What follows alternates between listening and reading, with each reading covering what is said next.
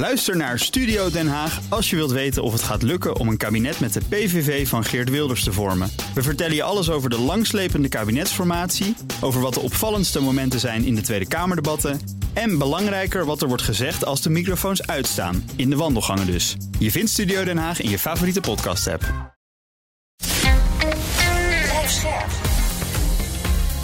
BNR Nieuwsradio.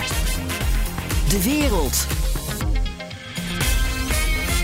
Bernard Hammelburg. Welkom bij het beste binnenlandse programma over het buitenland. Ondanks de toenemende druk uit de hele wereld op Israël en Hamas woedt de oorlog in Gaza voort. En de aanvallen op en rond de Rode Zee gaan over en weer door. We are not seeking a confrontation. We urge the Houthis and those who enable them to stop these illegal and unacceptable attacks. Dat was de Britse premier Sunak. Over de crisis in het Midden-Oosten en over de situatie in Oekraïne praat ik deze hele uitzending met Kaisha Ollongren, demissionair minister van Defensie. Welkom in de uitzending. Heel veel dank. Ja, uh, Europa-verslaggever Geert-Jan Haan uh, is hier ook. Die mengt zich uh, ongetwijfeld straks in het gesprek. Let maar op. Want dat, dat, kan hij nooit laten. Sorry hoor. Ja, uh, uh, mevrouw Ollengren, u bent net terug van een reis uit het Midden-Oosten. U bent geweest in Irak, Israël en Egypte. Met wat voor gevoel bent u teruggekomen? Nou ja, ik ging er naartoe uh, vanwege de onrust, de dreiging, de oorlog in Gaza. Uh, de verhoogde dreiging in Irak, ook tegen natuurlijk onze eigen uh, troepen. Um, en ik kom er terug nou, met een gevoel dat dat, dat, dat, dat, dat gevoel van, van gevaar en dreiging terecht is. Uh, dat er echt uh, veel instabiliteit is. Maar ook wel dat er bijvoorbeeld bij de verschillende overheden, daar dus bij de regering in Irak, de regering in Israël, ook de Palestijnse autoriteit, bijvoorbeeld in Egypte. Um, dat iedereen uh, die, diezelfde uh, urgentie voelt. En dat het heel belangrijk is dat we nu allemaal onze verantwoordelijkheid nemen. Ook om te deescaleren. Ja. Uh, en om te voorkomen dat het eigenlijk nog erger wordt dan het al is. Ja, even, even die landen maar langs. In, in Irak ontmoet u de kerstverse 145-koppige eenheid van de luchtmobiele brigade. Die, die is dan weer onderdeel van een NAVO-missie in Irak. U sprak ja. met de premier, u sprak met uw ambtgenoot van Defensie. Waarover en, en wie is nou in Irak eigenlijk onze uh, vriend en wie is daar eigenlijk onze vijand? Uh, nou, onze militairen die daar inderdaad net zijn begonnen. Uh, ongelooflijk gemotiveerd. Uh, al helemaal, ze waren er een week. Nou, het leek wel of ze er al maanden zaten. Totally control. totally in control. Maar zij zijn daar als onderdeel van een NAVO-missie. op uitnodiging van de regering van Irak. Uh, en dat is denk ik heel belangrijk. Hè. We hebben uh, in het verleden daar natuurlijk ook meegedaan aan de anti-IS-coalitie. Daar zijn we nog steeds bij betrokken overigens. Uh, maar we zitten natuurlijk in de transitie. IS is in zekere zin helemaal verslagen. Er zitten natuurlijk nog wel pockets van. Er, zijn, er, is nog wel sprake van, van terrorisme en kleinschalige aanslagen.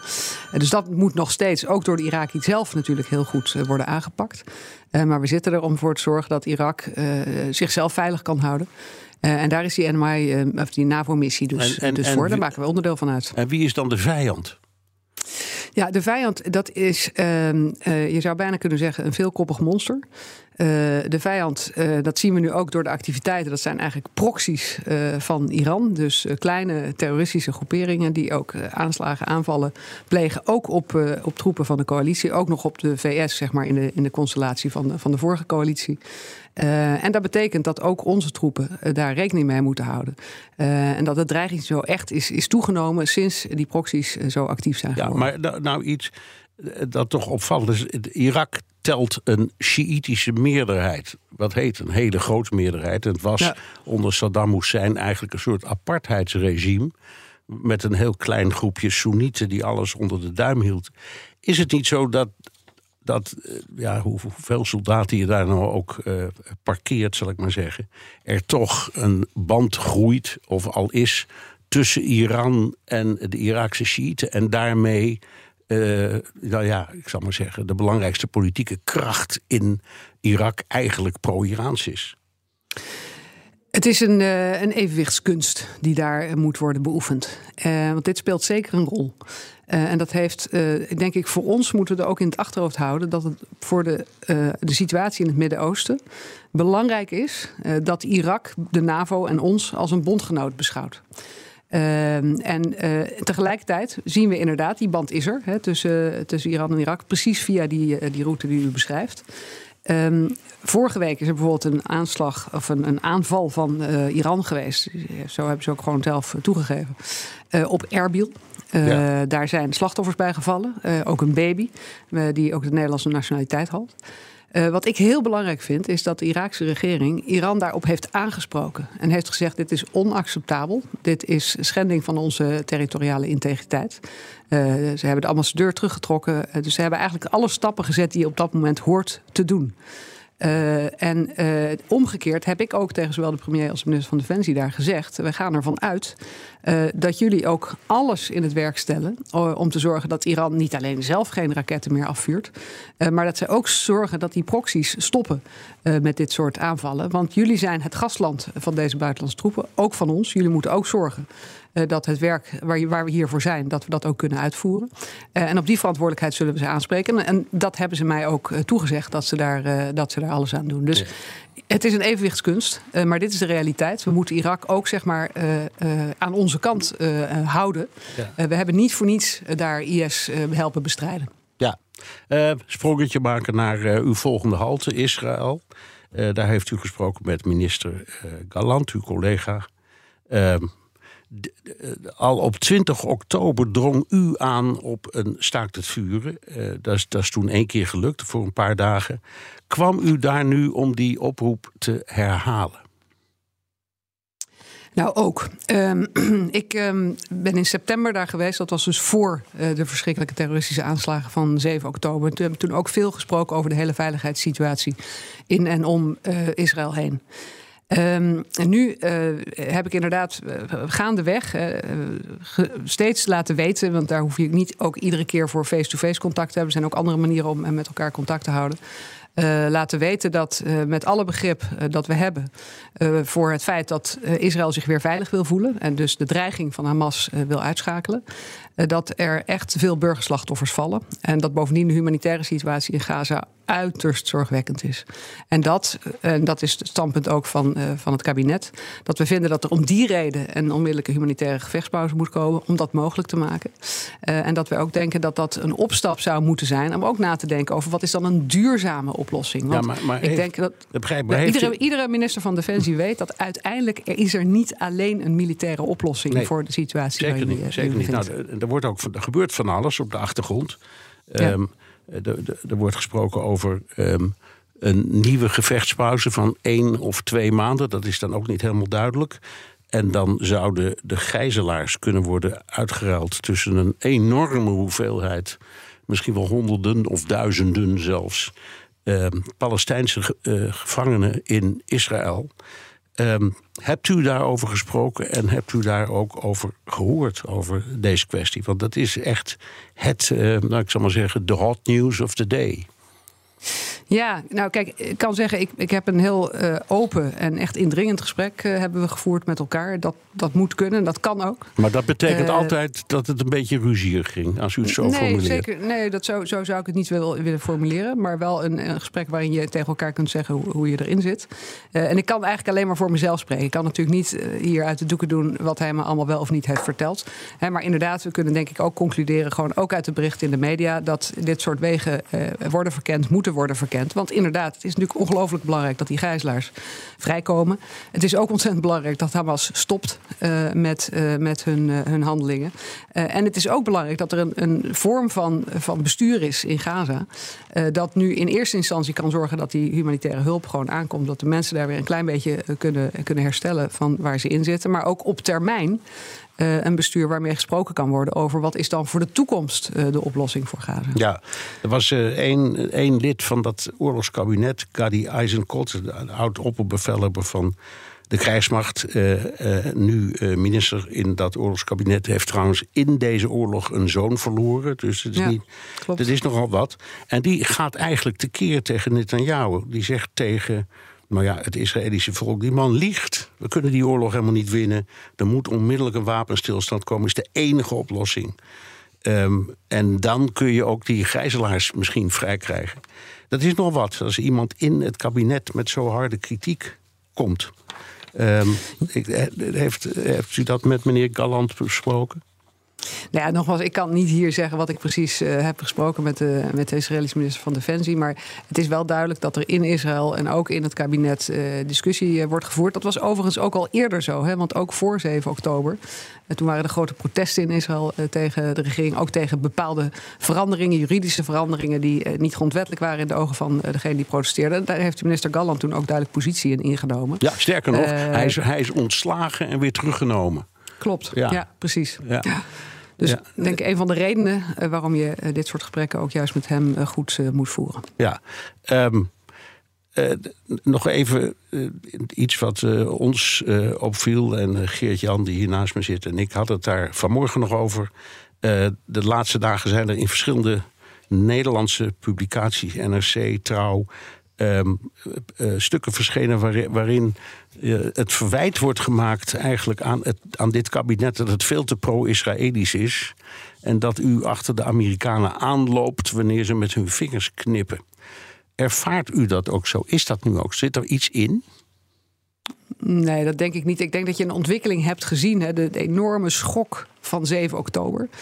Uh, dat heeft natuurlijk geleid tot openbare uitspraken. Maar echt niet alleen in Nederland. Maar ik denk als je naar Europese landen krijgt kijkt, het overgrote deel uh, dat ze meteen natuurlijk die aanslagen heeft veroordeeld en ook heeft gezegd dat Israël het recht heeft om zichzelf te verdedigen.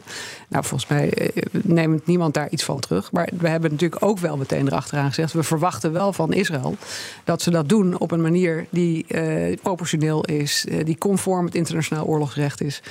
dus die balans heeft er van begin af aan ingezeten en gaandeweg, hè, toen we hebben gezien hoe het heeft, zich heeft ontwikkeld in Gaza, met een groot aantal mensen die ontheemd zijn met uh, de humanitaire. Het probleem van het eigenlijk door de, de, door de controles krijgen van de humanitaire hulp.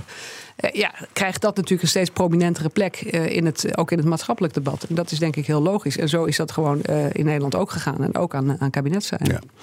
Dit is BNR De Wereld. Mijn gast is demissionair minister van Defensie Kasia Ollongren. En Europa-verslaggever Geert-Jan Haan zit hier ook. Het Suezkanaal belangrijk doorvoer voor die schepen. Ja. Ja, daar komen nu heel veel minder schepen nu langs. Uh, Bloomberg rekende uit dat Egypte daardoor 150 miljoen dollar is misgelopen in die eerste elf dagen uh, van dit jaar. Omdat ja, geen tolinkomsten, minder tolinkomsten daar binnenkomen. Mhm. Dat was BNR-redacteur en Egypte-kenner Aaron Louparty in, in een van onze uitzendingen. Um, mevrouw Ollongren, een probleem waar Egypte misschien wel het meest last van heeft... door, door wat ze mislopen aan handel uh, door het Suezkanaal. Dat gaat, gaat om, miljarden.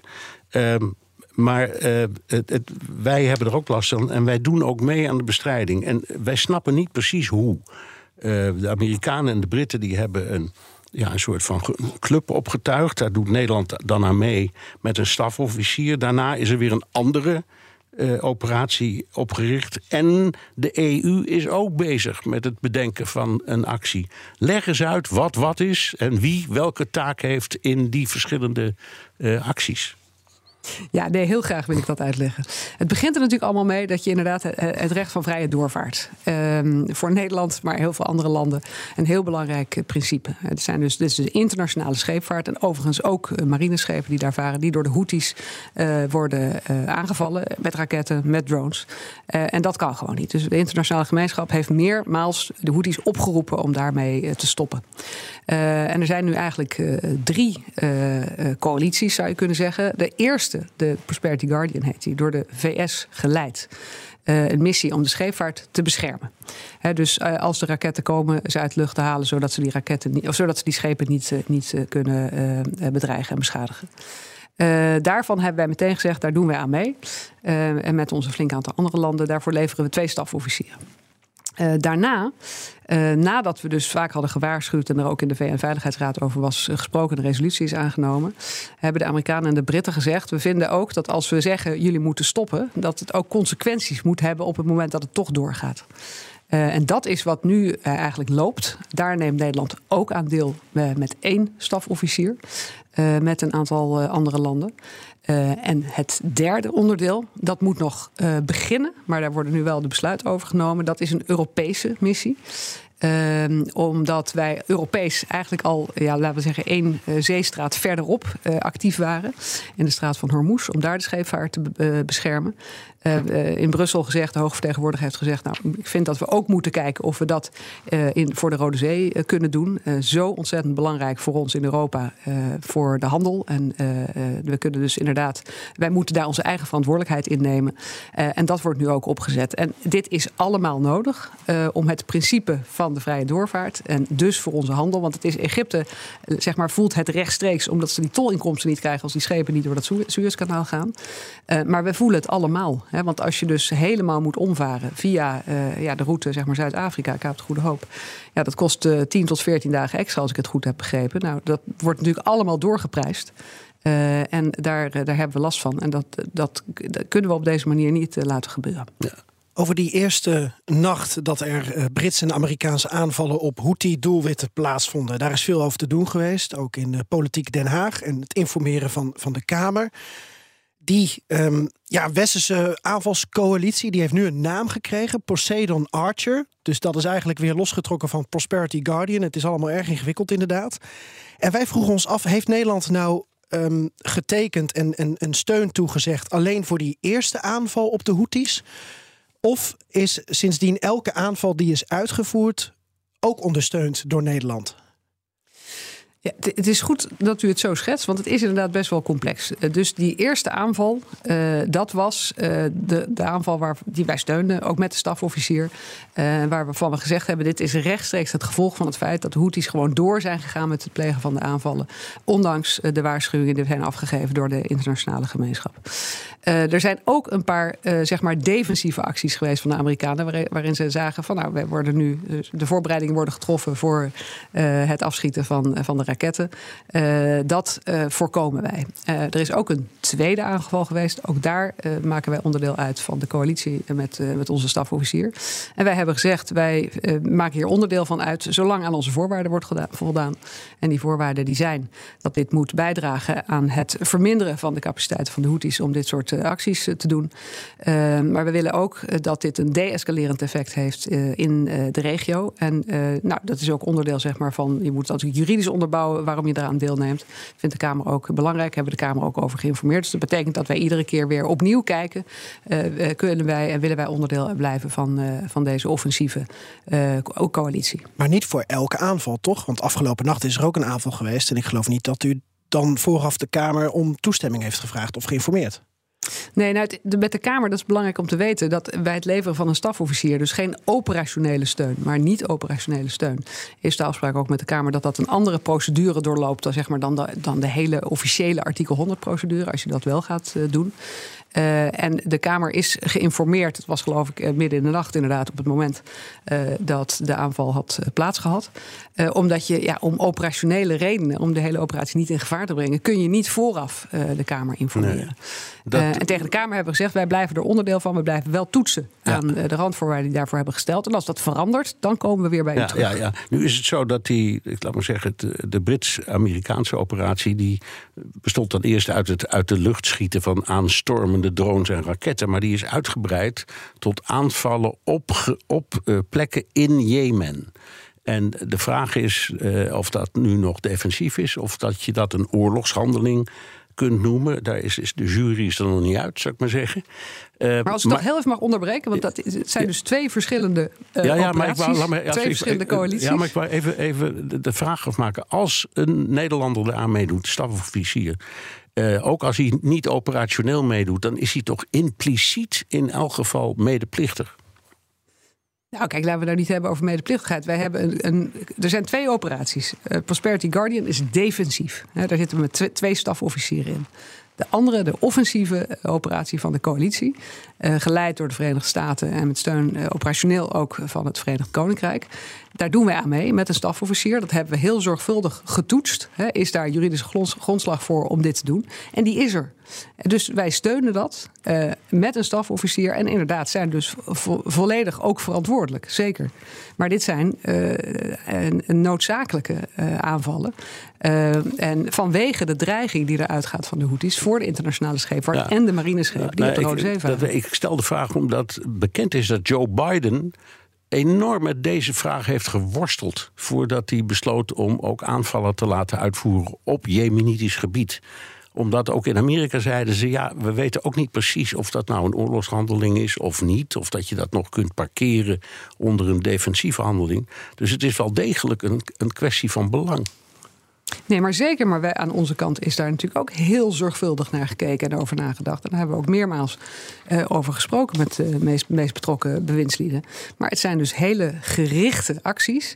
En die zijn specifiek gericht op de capaciteiten die de Houthis hebben uh, om deze raketten en drones af te schieten. Dus het gaat over radars, het gaat over de munitiedepots, het gaat echt over, ja, je zou kunnen zeggen, militaire doelen. De Houthis zijn natuurlijk geen uh, dat is een, een, een, groepering, rebellen, terroristen, uh, hoe je ze ook wilt uh, labelen. Maar het gaat op het, op het aangrijpen daar waar zij ons aanvallen. Ja. Oké, we hebben dus Poseidon Archer, dat is dus de aanvalscoalitie. Dan heb je Prosperity ja. Guardian, dat is dus de beschermingscoalitie onder leiding van de Amerikanen.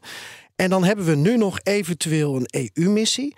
En uh, vorige week spraken we op BNR en gaf u aan dat u in navolging van de Duitsers... en volgens mij doen de Denen en de Belgen dat ook... die gaan een fregat sturen en die schrapen wat uh, marinepersoneel bij elkaar. En ik zeg het een beetje denigerend, maar dat is omdat we weten... dat in heel Europa overal tekorten zijn... en dat het echt goed kijken is naar wat is er beschikbaar.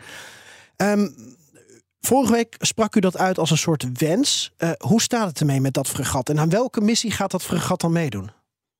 Het is uh, nog steeds onderwerp van uh, onderzoek. Dus de, de wens is er, de intentie is er, de positieve grondhouding hebben we. Ik ben ook overtuigd dat we eraan mee gaan doen. Maar dat zal natuurlijk via de nette route, via de Tweede Kamer uh, moeten lopen.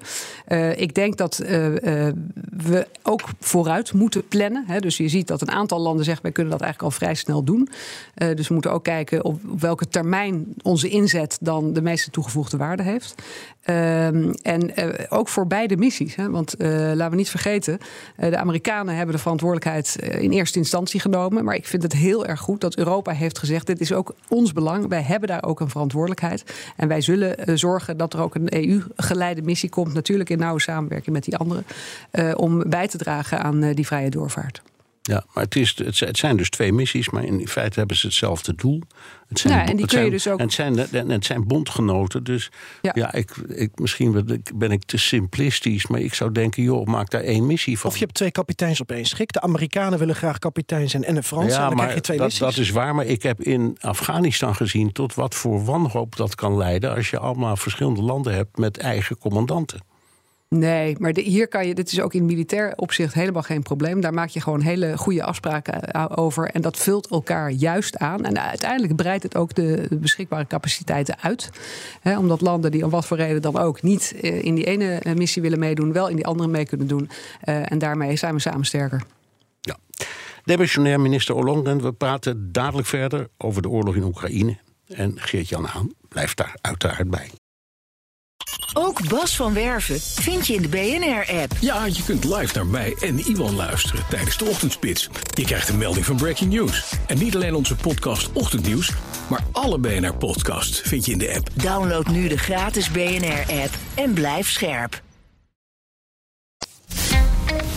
Blijf scherp. BNR Nieuwsradio. De wereld. Bernard Hammelburg. Rond de crash van het Russische vliegtuig in Belgorod heerst veel onduidelijkheid. Zelensky zegt dat Rusland met onschuldige levens speelt. De voorzitter van het Russische parlement wijst naar Oekraïne. Своих солдат расстреляли в воздухе. Своих. Там их матери ждали. Жены ждали. Дети ждали. Geert-Jan, vertaal even wat hij zei. Dit is de voorzitter van de Duma, het Russische parlement, Volodin die aangeeft: jullie hebben jullie eigen mensen uit de lucht geschoten. En jullie vrouwen en echtgenoten en moeders en kinderen die wachten op jullie. En dit is dus eigenlijk een verwijt richting Oekraïne. Van je hebt met je eigen afweergeschut, zou je dat vliegtuig met je eigen krijgsgevangenen uit de lucht hebben geschoten. En ook een oproep eigenlijk richting de westerse leiders. Zo van, stop nou met het steunen van die Oekraïners, want ze maken er een potje van, zelfs voor zichzelf. Demissionair minister Kasia Ollongren is nog steeds bij ons.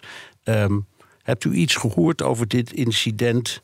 Ehm, en hebt u iets toe te voegen? En dat, ik, dat klinkt een beetje suffig, maar het komt omdat er zo verschrikkelijk veel informatie op ons afkomt. Uh, en wij de expertise niet zo snel in huis hebben om het te beoordelen.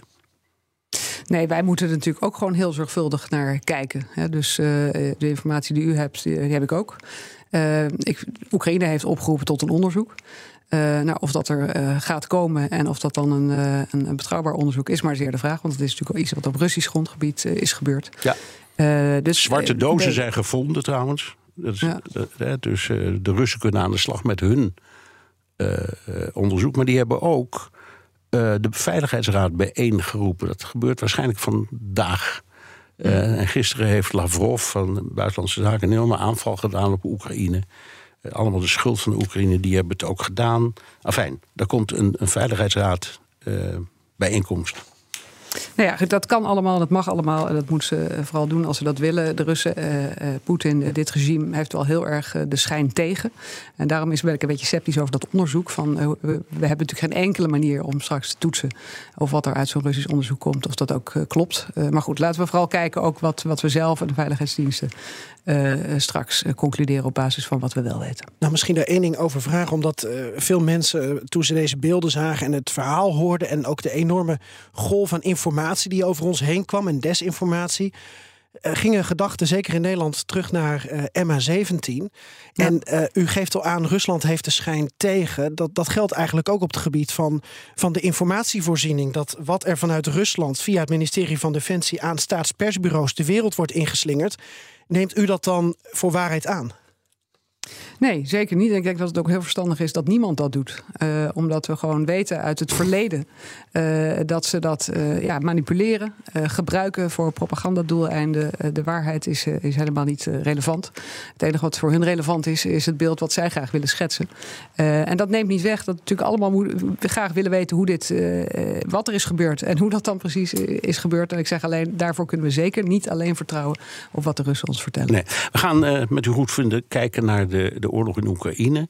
Uh, Oekraïne krijgt het steeds lastiger. Zelensky blijft roepen om steun, maar krijgt lang niet altijd zijn zin. En op het slagveld zien we eigenlijk geen verschuivingen. Bent u nog altijd optimistisch of luistert u ook naar het toenemende koor van pessimisten? Ja, de vraag is of dat zin heeft om uh, optimistisch of pessimistisch te zijn. Ik denk nou, dat realistisch, hè? De minister ja, behoort realistisch. Precies, okay. precies. Ja. Nou ja, dus ik denk inderdaad dat dit allemaal toont aan hè, dat we de oorlog uh, lang uh, kan duren, kan blijven duren. En dat Oekra Oekraïne alleen kan blijven doen wat ze doen als ze gesteund zijn door, worden door ons. Uh, door al die bondgenoten. We hebben laatst weer een vergadering gehad van uh, de UDCG. Dat is de, de groep van landen die iedere zes weken ongeveer bij elkaar komt om te praten over de, de militaire steun die we kunnen geven. en die eenheid en die onderlinge solidariteit en solidariteit met Oekraïne, die is ontzettend belangrijk, juist nu. Ja. Maar je hoort steeds, ook van de Oekraïners en ook eerlijk gezegd van de mensen die bij het uitvoeren van de afspraken betrokken zijn, dat heel veel steun er wel komt, maar steeds maar te laat. Is dat iets waarin wij collectief falen? Um, nou ja, kijk, dingen kosten wel tijd. Hè? En we, we proberen op alles maximale druk te zetten. Maar neem nou bijvoorbeeld de F-16's. Toen we uh, eenmaal aan, aan onze kant, uh, samen met de Amerikanen en Denen, uh, dat besluit konden nemen om de F-16's te gaan leveren en te gaan beginnen met te trainen en alles gereed te maken. Toen wisten we al dat daar echt tijd overheen zou gaan. Want uiteindelijk lever je een wapensysteem ehm, wat alleen maar zin heeft als ze ook echt alles ermee kunnen. Um, dus is het dan te laat? Nou ja, uh, het kost nou eenmaal tijd. Nee, maar dat, nee maar dat, begrijp ik. Dat, dat, is, dat is volkomen terecht. Maar wat te laat was, was het besluit om het te doen. Want dat lag er al maanden en het is steeds tegengehouden. En op een bepaald moment zijn Amerika en Nederland en Denemarken een aantal landen omgegaan. Ja, ik denk dat je ziet dat aan het begin van de oorlog, uh, van deze oorlog, van de grootschalige invasie, ik denk dat iedereen dacht, nou, F-16's, dat is echt totaal buiten de orde, dat, uh, dat gaan we niet doen. Hè? Dus toen was er een soort idee, we gaan ze wel helpen, maar we moeten niet uh, aan, aan dat soort wapensystemen denken. En we zijn natuurlijk heel snel van, van het idee van, nou, als we wat antitankwapens sturen, dan redden ze zich wel, naar het beeld gegaan van, nee, we moeten echt ook de zwaarste conventionele wapensystemen ter beschikking stellen. De tanks, hè, dat kostte ook even tijd, maar daar hebben we ook een besluit over genomen. Hetzelfde geldt voor die F-16's. Uh, en de vraag is, hadden we op dat moment, dus bij wijze van spreken 25 februari 22, toen al uh, tot zo'n besluit kunnen komen? Uh, en ik denk het niet. En de realiteit is ook dat wij ook steeds gezegd hebben. Ik denk dat wij daar best een, een, een stuwende kracht in zijn geweest. Uh, het is een Amerikaans wapensysteem, dus Washington moet het ook echt willen. Niemand kan hier iets in zijn eentje uh, besluiten. Dus het voordeel van veel landen is dat je uiteindelijk op veel kunt rekenen. Het nadeel is dat het soms wat tijd kost voordat die landen inderdaad overeenstemming Natuurlijk, en, en, en het mooie van de NAVO, en trouwens ook van de EU, dat zijn verenigingen van democratieën. Dus die hebben allemaal hun eigen tempo en gewoontes om, om dingen goedgekeurd te krijgen. Dat begrijpen we ook allemaal wel. Maar, maar, als je Zelensky bent en je denkt: ik heb het zo hard nodig en ik zit erop te wachten. en al wat ze doen is debatteren in derlui uh, uh, Tweede Kamers en congreshalen. dan kan ik me voorstellen dat dat leidt tot ongelofelijke frustratie. Ja, en Bernard, Zelensky weet ook dat het even duurt voordat een, een tank, een vliegtuig, een vest... dat we begin februari 2022 kwamen brengen... dat het even duurt voordat het van punt A op punt B in Dnipro... of ergens in Oost-Oekraïne is. Ik denk dat de onderschatting, maar ik ben benieuwd hoe mevrouw Ollongren daarnaar kijkt... Eh, hebben we niet gewoon die hele logistieke operatie onderschat met z'n allen... en gaat dat vanaf nu dan dus ook sneller? Ja, kijk, eh, u noemt Zelensky. Je zal maar een soldaat aan het front zijn. Dus natuurlijk, en daar ben ik me ontzettend van bewust. Ik heb ook vorige week weer een aantal Oekraïnse veteranen gesproken. Uh, mensen die uh, een been zijn verloren. Een, een, vrouw, zelf veteraan, die haar zoon is verloren. Dus die urgentie die voelen we natuurlijk enorm. om, om snel te leveren. ik denk dat als je voor 24 februari 22 aan ons had gevraagd van... hebben jullie straks een groot logistiek distributiecentrum? Hebben jullie een overleg waar je op dagelijkse basis met een heleboel militairen met elkaar afstemt wie wat doet en wanneer. Uh, nou, dat hadden we helemaal niet voor mogelijk gehouden. Dat is er nu allemaal. dus uh, het is een geoliede machine. En ook terwijl er dus politieke discussies worden gevoerd hier en daar over van hebben we nog wel budget, uh, dendert dat gewoon door. Ze hebben allemaal bestellingen geplaatst die nu tot leveringen leiden. We hebben net weer twee Leopard 2 tanks kunnen overhandigen, omdat we die vorig jaar hebben besteld dus dat, dat moet doorgaan. Dat is echt een geoliede machine. Uh, en we moeten het niet laten gebeuren dat we daar zand in krijgen in die machine. Dus die eenheid bewaren. Zorgen dat we allemaal de budgetten vrijmaken om hiermee eh, door te kunnen gaan. Dat is echt cruciaal. En dat doen we voor Oekraïne, voor Zelensky, voor de, de frontsoldaat. Maar we doen het natuurlijk ook voor onszelf. Ja. Want het gaat ook over onze veiligheid. Ja, ja wij zijn uh, een van de leveranciers van uh, Patriot. gevechtsafweersystemen. Um, maar die dingen die hebben raketten nodig en daar is gebrek aan. Um, voert Nederland de leverantie daarvan op? Nee, wij zijn inderdaad een van uh, de leveranciers van, van Patriot-systemen en raketten. Dat is een schaarse capaciteit, ook binnen de NAVO. Nederland is een van de landen die het wel heeft, maar er zijn er veel die het niet hebben. Luchtverdediging blijft voor Oekraïne cruciaal in deze oorlog. Um, wat we nu hebben gedaan, en dat vind ik echt een enorme stap vooruit. Uh, we hebben nu dankzij uh, Duitsland en nog een paar landen uh, de afspraak kunnen maken dat er een productielijn in Europa van Patriot-raketten zal worden geopend. en betekent dat we een substantiële stijging zullen zien van, van de productie daarvan. Want ook hierbij geldt. Uh, er is gewoon te weinig. Uh, en die schaarste moet je zo goed mogelijk verdelen. Het is wel duidelijk dat ze in Oekraïne er wel raad mee weten. Dus uh, die Patriot-rakettensystemen doen daar ontzettend goed in. Ja, dat is waar. En we, we, moeten natuurlijk ook aan onze eigen verdediging denken. Want artikel 97 van de grondwet zegt dat de krijgsmacht er is om het vaderland te beschermen. En trouwens ook om de internationale rechtsorde te handhaven. Maar dat doen we dan. Dat laatste doen we heel braaf. Maar ik heb veel, vaak de indruk dat dat eerste deel van dat artikel 97, dat we daar op dit moment helemaal niet aan kunnen voldoen. Nou, kijk, volgens mij is de allerbeste verdediging van Nederland is het feit dat we dat met andere landen doen. dus dat wij uh, lid zijn van de NAVO al vanaf het eerste uur. Uh, onderdeel uitmaken van de Europese Unie. Uh, ontzettend goede samenwerking hebben met de krijgsmacht, met de Duitsers, met de Britten, met de Belgen en anderen. zo verdedig je Nederland. en, maar wij moeten daar natuurlijk onze verantwoordelijkheid ook in nemen. Dus zowel als het gaat over steun aan Oekraïne, maken we iedere keer die afweging. Dat is ook, krijg ik als minister van Defensie militair advies van, van de commandant der strijdkrachten over. Dus dat absoluut speelt dat steeds mee. Maar wat ik al zei, ook voor onze veiligheid. De grootste dreiging op dit moment voor onze veiligheid is eigenlijk als Oekraïne deze oorlog verliest. Uh, en als Poetin denkt, kijk, dit werkt dus uh, en hier ga ik mee door. Uh, zoals bekend heeft hij wel eens gezegd dat niet alleen Georgië en Moldavië, maar ook bijvoorbeeld de Baltische Staten in zijn ogen gewoon bij Rusland horen. Nou, dan, dat zijn NAVO-lidstaten. Dus dat betekent dat artikel 5 wordt getriggerd. we weten dat Finland is toegetreden omdat ze zich echt niet veilig meer voelden zonder onderdeel te zijn van de NAVO. Nou, Zweden staat nu ook op de drempel. dus de wereld ziet er echt wel wat anders uit nu. Ja. Eh, toch, um, ruim een half jaar terug, toen sprak ik uh, premier Mark Rutte. Uh, die legde me uit dat Nederland inderdaad een belangrijke rol speelt in die Patriot-coalitie. Um, en dat we willen dat naast Duitsland en Amerika ook andere landen meedoen. Want ja, dan kun je ook je eigen voorraad een beetje op peil houden. Je moet gezamenlijk spullen aan Oekraïne leveren, is het idee. En ik heb er eigenlijk weinig meer van gehoord. Is het nou um, u gelukt om dit bij uw collega's te regelen? Dat ook landen als Spanje en Griekenland, die ook over Patriots beschikken, dat die ook hun bijdrage leveren? Of zijn wij het nog steeds alleen maar met de Duitsers en de Amerikanen aan het doen? Nou, ik, ik, ik kan daar niet alles over zeggen. Uh, maar inderdaad, feit is wel dat we een gemeenschappelijk belang hebben. Uh, om te zorgen dat die uh, Patriot-systemen daar over voldoende raketten beschikken. en waar ze precies vandaan komen en, en, en hoe we dat met elkaar organiseren. ja, dat doen we voor een deel doen we dat gewoon achter gesloten deuren. En geen medestanders erbij dus. Nee, maar kijk, ik, eh, dat zeg ik niet. Ik zeg alleen, we, we, we, doen alles. Uh, we praten met alle landen uh, om te kijken of er manieren zijn om of we onze eigen voorraden op tijd en, en sneller aan te vullen.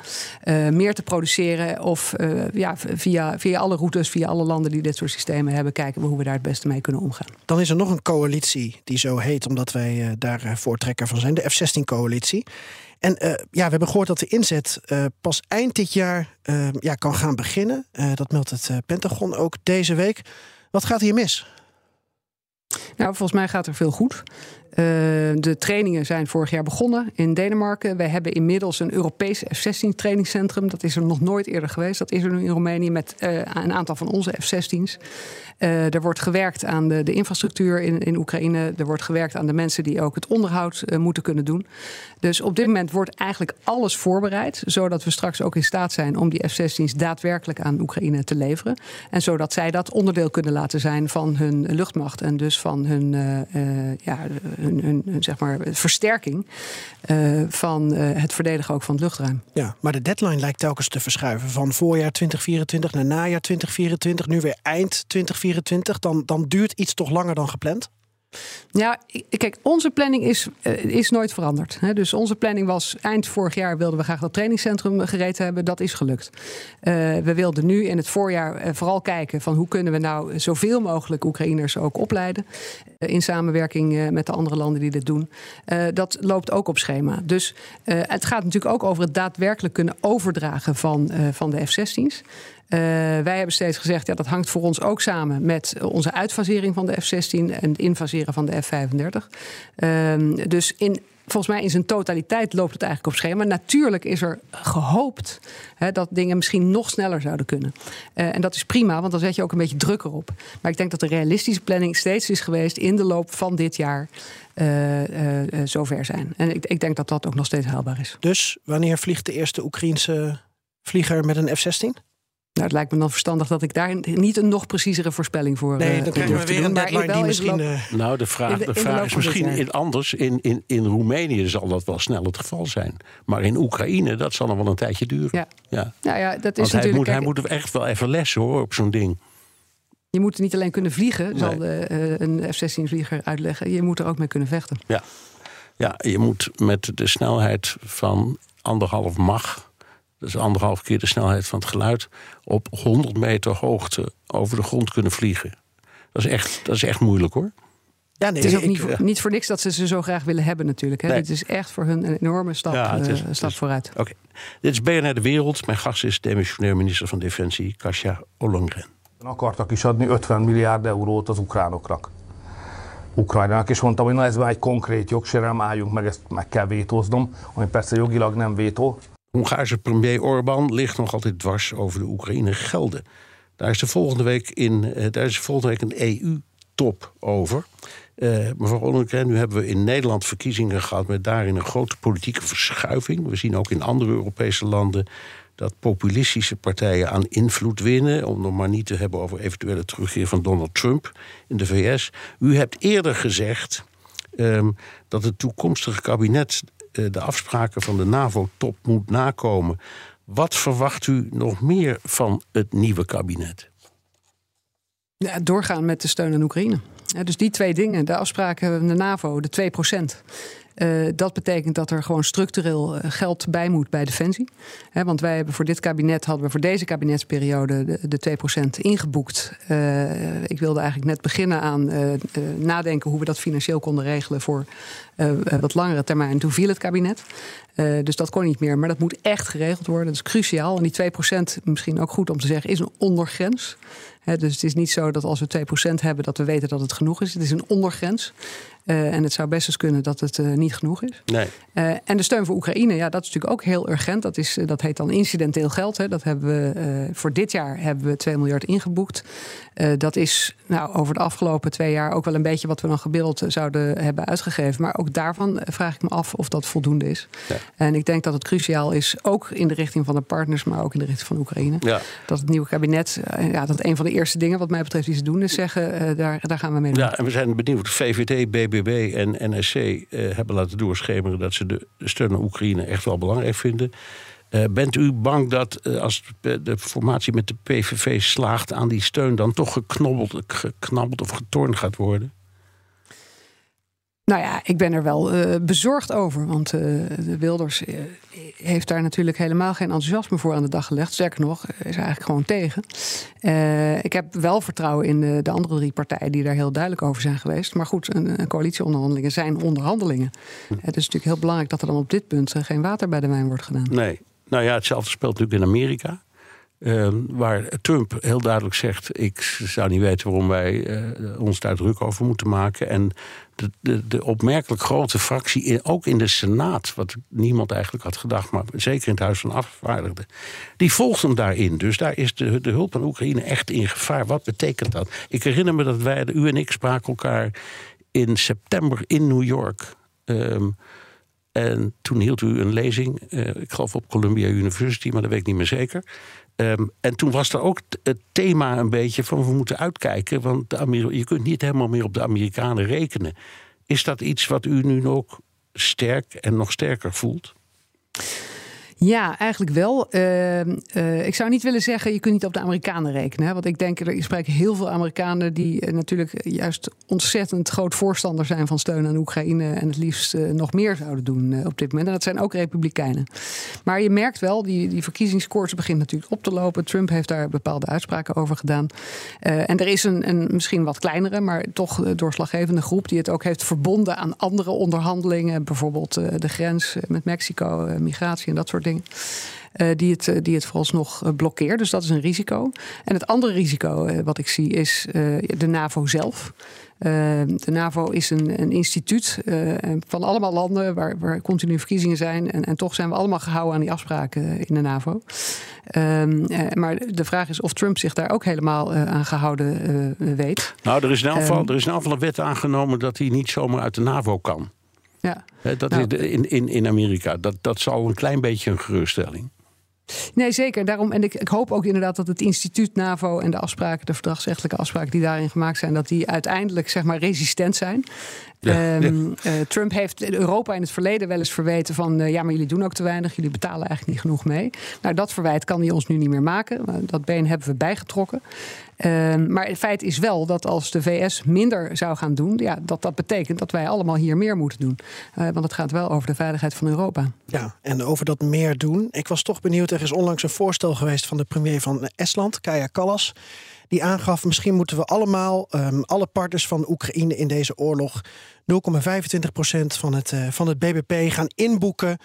Uh, voor Oekraïne. Want uh, met z'n allen is onze economie veel sterker dan die van, van Rusland. En dan kunnen we dat op den duur volhouden.